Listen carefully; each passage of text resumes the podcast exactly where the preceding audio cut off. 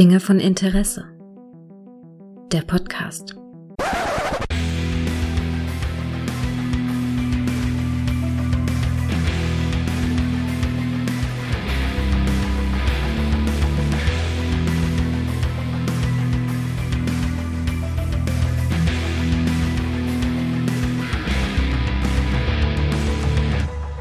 Hallo und herzlich willkommen zu einer neuen Folge von Dinge von Interesse, bei der es heute nochmal um eine Ghostbusters-Folge geht.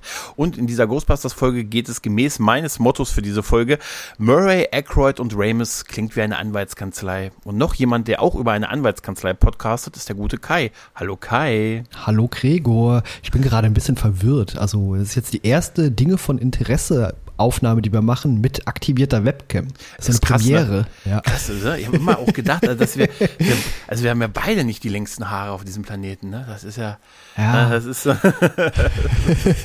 ja, ist eine, ist eine Premiere für uns. Denn äh, eine Premiere, die gibt's ja auch in der Folge, über die wir heute sprechen. Wunderbare Überleitungen heute. Wunderbare Überleitung. Und über diese Ghostbusters-Folge von The Real Ghostbusters, die hast du dir ja gewünscht. Und welche ist das denn, Kai? Ja, ich habe die ja schon häufiger erwähnt, auch bei vorherigen Aufnahmen zu den Real Ghostbusters, nämlich das alte Filmmonster, eine Episode aus der ersten Staffel und ich glaube, es ist die zehnte Episode. Richtig, die zehnte Episode. Natürlich geschrieben wurde sie von, wie könnte es anders sein, von JMS höchstpersönlich und ich finde, man erkennt das auch, äh, also ich bilde es mir zumindest ein, dass ich so seine, seine Art von Geschichten erzählen so ein bisschen erkenne. Die Folge hat, äh, in Deutsch heißt sie halt das alte Filmmonster, wie du schon gesagt hast, zehnte Folge, erste Staffel. Staffel Take Two heißt die Folge im Original, kam am 15. November 1986 raus in den USA, bei uns am 2. Juni des Jahres 1989. Und es geht im weitesten Sinne ja darum, dass die Ghostbusters als Berater an ein Filmset äh, geladen werden, wo ein Film über ihr Leben gedreht wird. Ne? Genau. Und dabei durch den ganzen Trouble am Set, da ist auch ein ganz unangenehmer Regisseur und ein großer Roboter, weil Geisterjäger-Film, große Roboter, für mich eindeutig verständlich ja, weckt man einen, einen ruhenden Geist und der kann, kommt mit Lärm nicht klar. Und dann geht es so ein bisschen, dass man den halt fangen muss und äh, sich mit dem Regisseur ein bisschen prügeln muss zwischendurch. Und das Ganze gipfelt ja in der Filmpremiere des Films über The Real Ghostbusters, der, und das ist der große Twist quasi in dieser Folge, Szenen, kurze Sequenzen aus dem echten Ghostbusters Kinofilm aus dem Jahr 1984 enthält. Genau, Meta. bedeutungslose Szenen, wo man auch keinerlei ja, Schauspieler sieht. Also es wird einfach nur die Tür gezeigt aus dem ersten Teil. Ja, und, ja, ja, und das Logo halt. Ne? Und, und das Logo, genau, richtig, ja. Ich Aber es gibt ja noch mehr Gemeinsamkeiten. Also mhm. auch hier dieser sehr cholerische Regisseur, der erinnert mich sehr an diesen Umweltfuzzi aus dem äh, ersten Teil. Also der auch so extrem cholerisch war mhm. und mit dem Peter ja auch aneinander geraten ist dort eher auf einer Wortbasis und Sarkasmus und hier wird es ja durchaus handfest. Ja, ja, auf jeden Fall. Er haut ihm eine rein, ne? Diesem und er bekommt auch selber scheinbar eine rein. Ja, also in ja, der einen Szene hat er ja auch so ein blaues Auge. Stimmt, ja. stimmt, ja. Ja, aber die, die, die Folge ist da, die Folge ist da einfach auch, auch, auch sehr wunderbar. Es gibt ja erstmal diesen, diesen Abflug dieses Charterflugzeugs, was die Ghostbusters ja gemietet haben, um dann zu diesem Drehort zu kommen, ne? Zu dem Film, wo sie als Berater eingeladen sind. Auf dem Flugzeug steht GB4 hinten auf der also Ghostbusters 4, hm, hm, hm, Nachtigall, ne, äh, steht da drauf und dann gibt's diesen geilen Moderator, der immer, der die immer ankündigt und dann kommen die nicht, weil die mit Geisterjagen noch ein bisschen beschäftigt sind, aber der Charterflug wartet und so. Und dieser Typ ist halt, an den habe ich mich auch sofort erinnert. Der sieht einfach wunderbar gezeichnet aus, total übertrieben und immer, der auch einer der Moderatoren, der nicht merkt, dass die Kamera noch läuft, wenn er über, wenn er über seine Leute da lästert. Ja, der ist auch dem Wahnsinn irgendwie ein bisschen nahe, weil die super. viel zu spät kommen und eigentlich die Fans, als die Ghostbusters ankommen, schon abgereist sind. Außer dieser eine Fan, der noch da steht, den finde ich auch super. Der ja. so steht so, yay.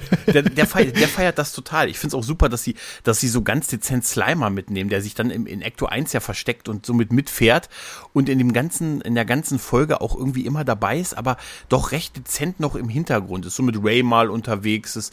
Aber im Großen und Ganzen wird Slimer nicht so sehr nach vorne gespielt, finde ich, was, wenn man das heute machen würde. Ich sage nur so, ne, Grogu oder so, weißt du, das wäre so eine klassische Figur, die man heute total in den Mittelpunkt setzen würde. Weißt du, so der niedliche kleine Geisterklumpen. Ja, ja, der ist wieder so, so, ein, so ein Running Gag eher, aber es scheint sich ja auch niemand an ihm zu stören, dass der da ist. Der ist eher wie so ein begleitendes Haustier.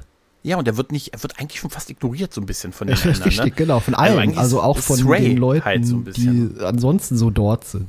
Ja. ja, ja.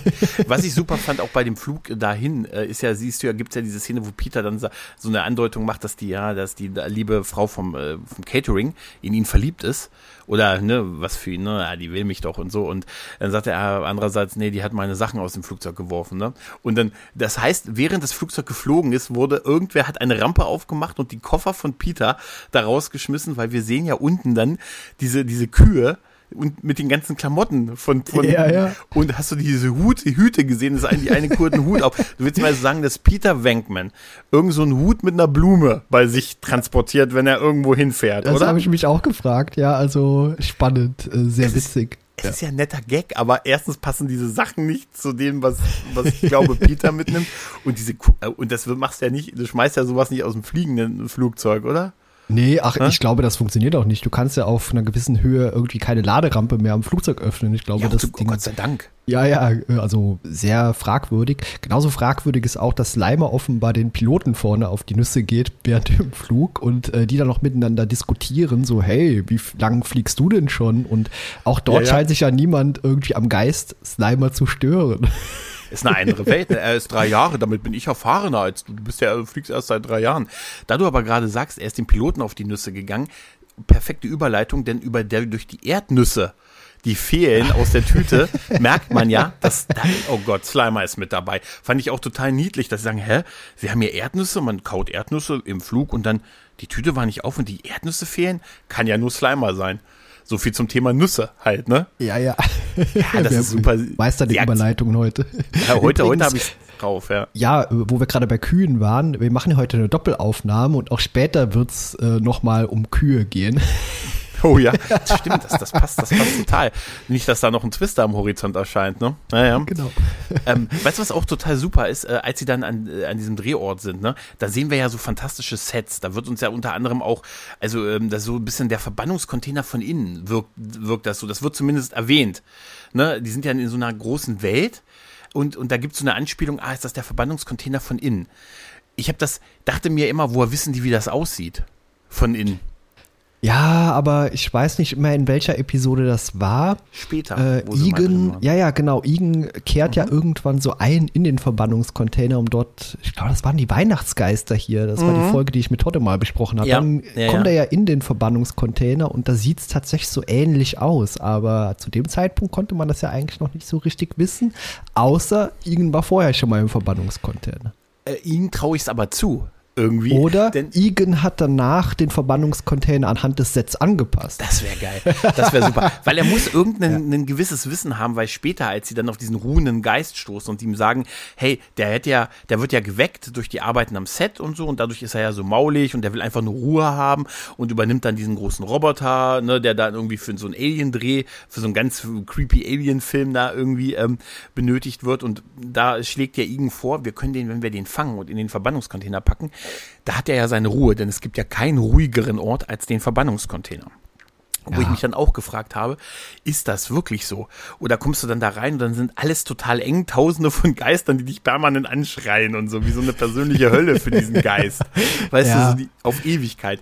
Weil das setzt ja wirklich voraus, dass irgendwas weiß, was in diesem Ding abgeht, ne? Ja, es stimmt. Also man sieht ja später in einer weiteren Folge dann eben auch den Verbannungscontainer von innen und das scheint sehr weiträumig dort alles zu sein. Ja, ja. Und ja. vielleicht hätte der Geist da wirklich seine Ruhe. Aber was mir aufgefallen ist, ja, der Geist ist hier halt da, der will seine Ruhe haben, der lag mhm. offenbar unter irgendeiner Falltür, die nach irgendeinem Unfall nie mehr geöffnet wurde. Und das wäre ja auch so ein ruhesuchender Geist. Das wird uns ja alles genau beschrieben. Ja. Und so richtig ist er ja gar nicht der Antagonist in der Episode. Nein.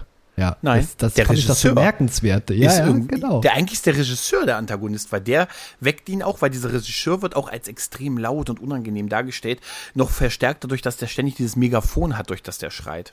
Ne? Also und er ist ja der, der auch später diese, diese, man, man fängt ihn ja erst gar nicht den Geist, sondern überzeugt ihn davon, sich fangen zu lassen. Man redet, ihn redet ja mit ihm, ne? also durch Zeichensprache, damit er, das ist auch total geil eigentlich.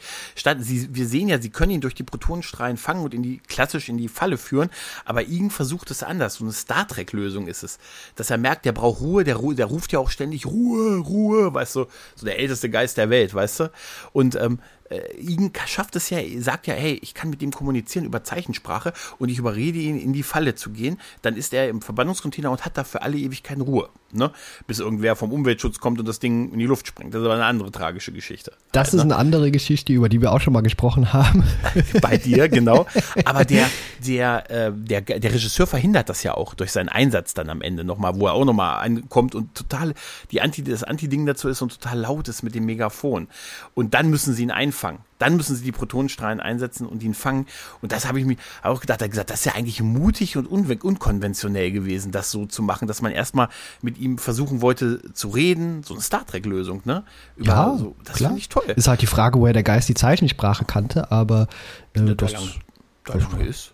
Ja da waren auch die Dialoge witzig. Ich fand es super, als sie diese, diese, ähm, also sie müssen ja davor, bevor sie dieses, auf dieses Loch stoßen, sollen sie ja, nachdem sie auf diesen Roboter, dann sind, sind ja diesem Roboter begegnet und dann haben sie gleich auf diesen Roboter geschossen, dann stellt sich fest, das ist einfach ein Prop vom Set, das irgendwie total funktioniert und dann sollen sie aus Sicherheitsgründen erstmal ihre Protonenstrahlen abgeben, ne, die Strahler und das machen sie dann auch und dann werden die hinter diese, neben diese Fake-Strahler gelegt, weil man dreht ja einen Ghostbusters-Film am Set gegenüber. Ne, und dann gibt es eine Verwechslung, die man absehen kann und so. Und als sie die dann wirklich brauchen, weil der Geist dann den Roboter übernimmt, nehmen sie natürlich die falschen Protonenstrahler, weil die noch übrig sind, weil die echten abtransportiert wurden. Da wurde gesagt, als die echten abtransportiert werden, oh, die sind ja so schwer. Da wurde das Gewicht gemerkt. Die ja. Geisterjäger, wo uns immer erzählt wird, gerade Peter auch im Kinofilm, oh, das ist so schwer, das ist ein Protonenmassebeschleuniger da hinten drauf die merken nicht, dass die Dinger auf einmal total leicht sind? Ja, ja, habe ich mich auch gefragt. Moment mal. Also höchstens kann ich mir erklären, dass die gerade im Stress waren, Adrenalin geladen und ja, das fällt das vielleicht nicht auf, genau, dass das ja, ja. 50 Kilo leichter ist.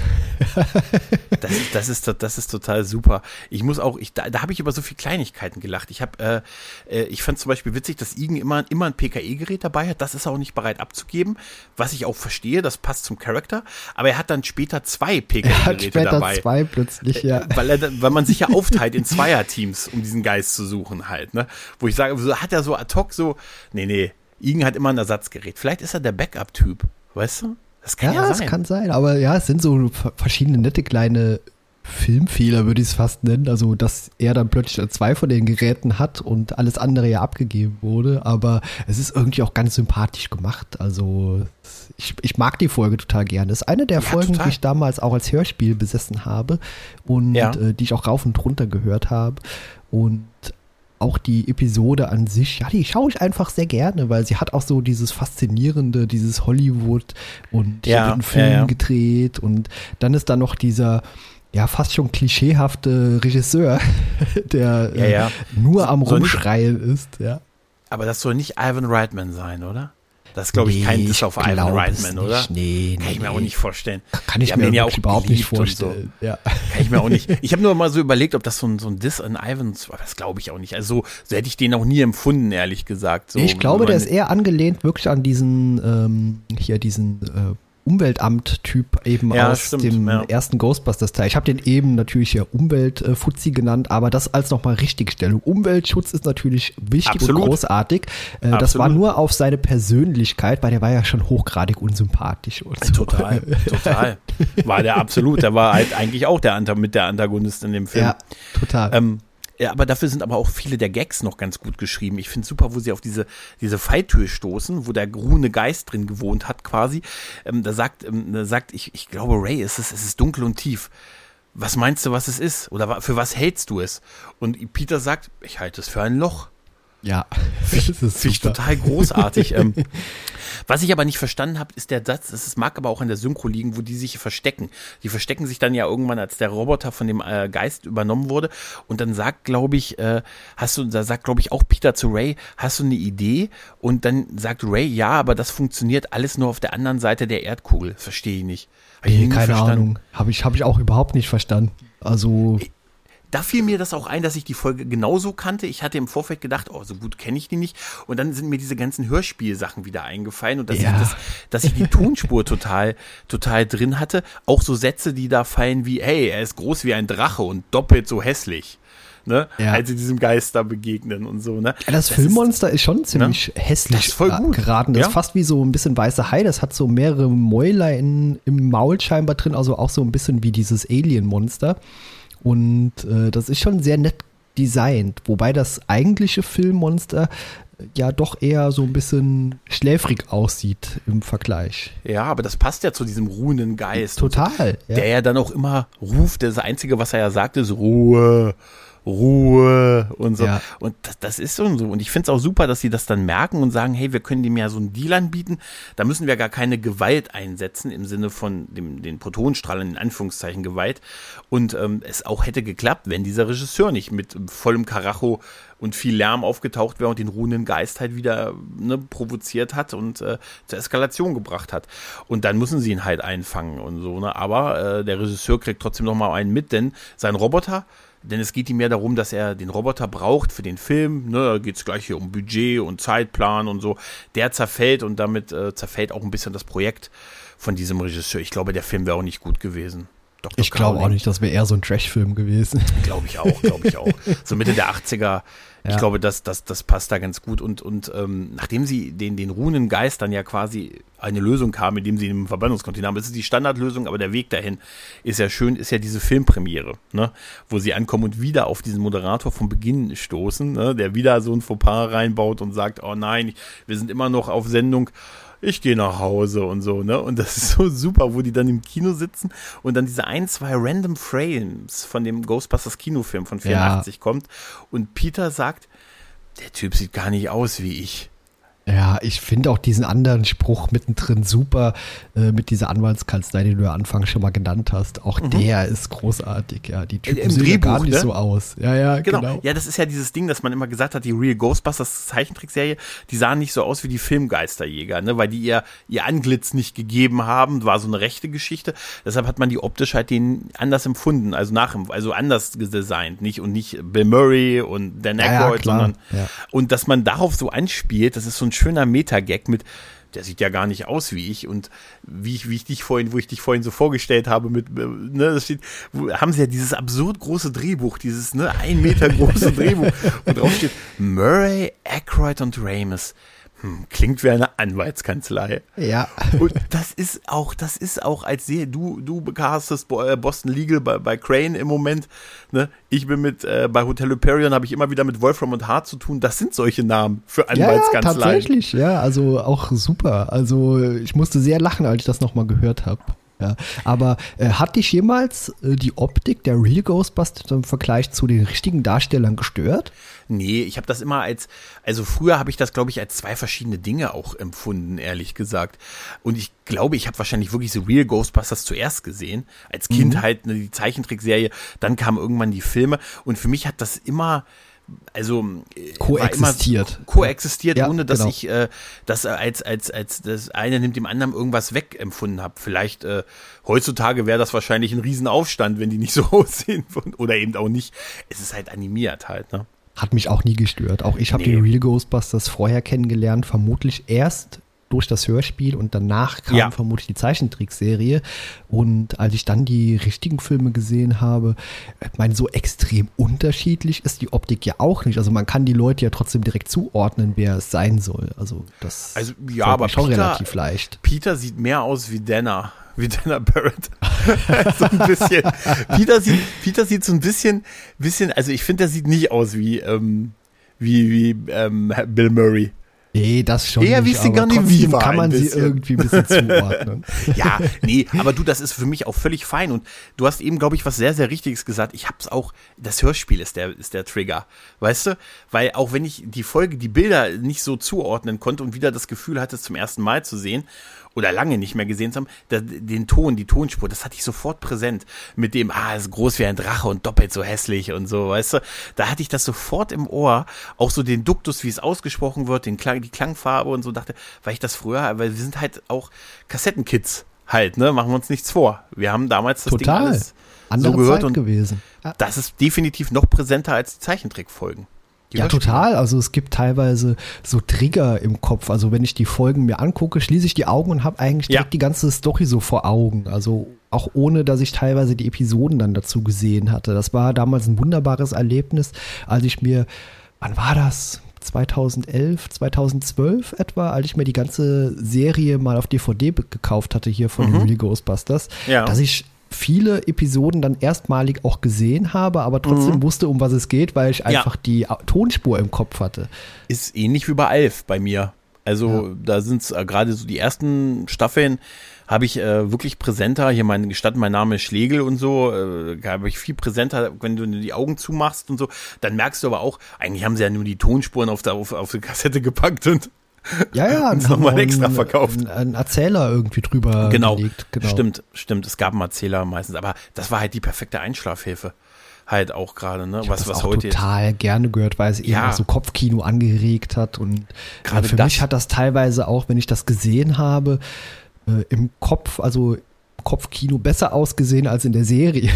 Ja, aber wie, wie stellst du dir einen ruhenden Geist vor? Ne? Ja, klar. Da fängt schon an, ne? Also, hm, Ja, der hatte bei mir damals im Kopf äh, so, so, so eine Schlafmütze auf, weißt du, so also eine Bommelmütze. Ich glaube, in echt hat er auch eine. In echt hat er, glaube ich, auch eine.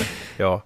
Nee, äh, ist eine super Folge. Wirklich ist eine, eine ganz qualitativ toll hochwertige Folge mit diesem Meta-Gag, mit dem, dass sie eigentlich äh, Berater sind bei für ihren eigenen Film, der dann dieser echte Film ist, der irgendwann ja mal die Grundlage für diese Fernsehserie gewesen ist.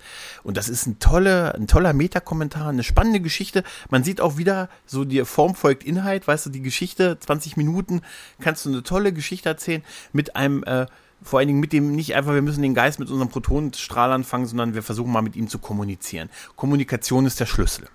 Genau. Halt, ne? Ja. Und das ist toll. Ganz tolle Folge. Also hast du gut gemacht mit der Auswahl, Kai. Danke. Ich habe noch ein paar andere Folgen in der Hinterhand, falls wir in der Zukunft noch Oh, mal ja. weitere Folgen machen wollen. Aber Oh, das, das machen wir. Das, glaube, das machen wir. könnte interessant werden. Denk dir schon mal eine für Halloween aus. Such dir schon mal eine. Ja, ähm, ansonsten, ich bin da durch mit meinen Notizen. Mehr habe ich eigentlich nicht zu der Folge.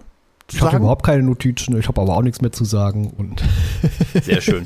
Dann, liebe Leute, guckt The Real Ghostbusters, guckt eigentlich alles, fast alles äh, von Ghostbusters. Die Serie kann, ich habe sie digital bei Amazon äh, Prime gekauft für 5 Euro, war sie im Sale tatsächlich mal. Und ich habe somit alle Folgen, die es davon gibt, halt einfach 5 Euro und kann sie mir da ansehen. Und das ist einfach auch für mich äh, genau der richtige Weg. Im Moment.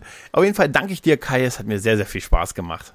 Ja, vielen Dank auch und bis zum nächsten Mal. Tschüss. Bis bald. Ciao.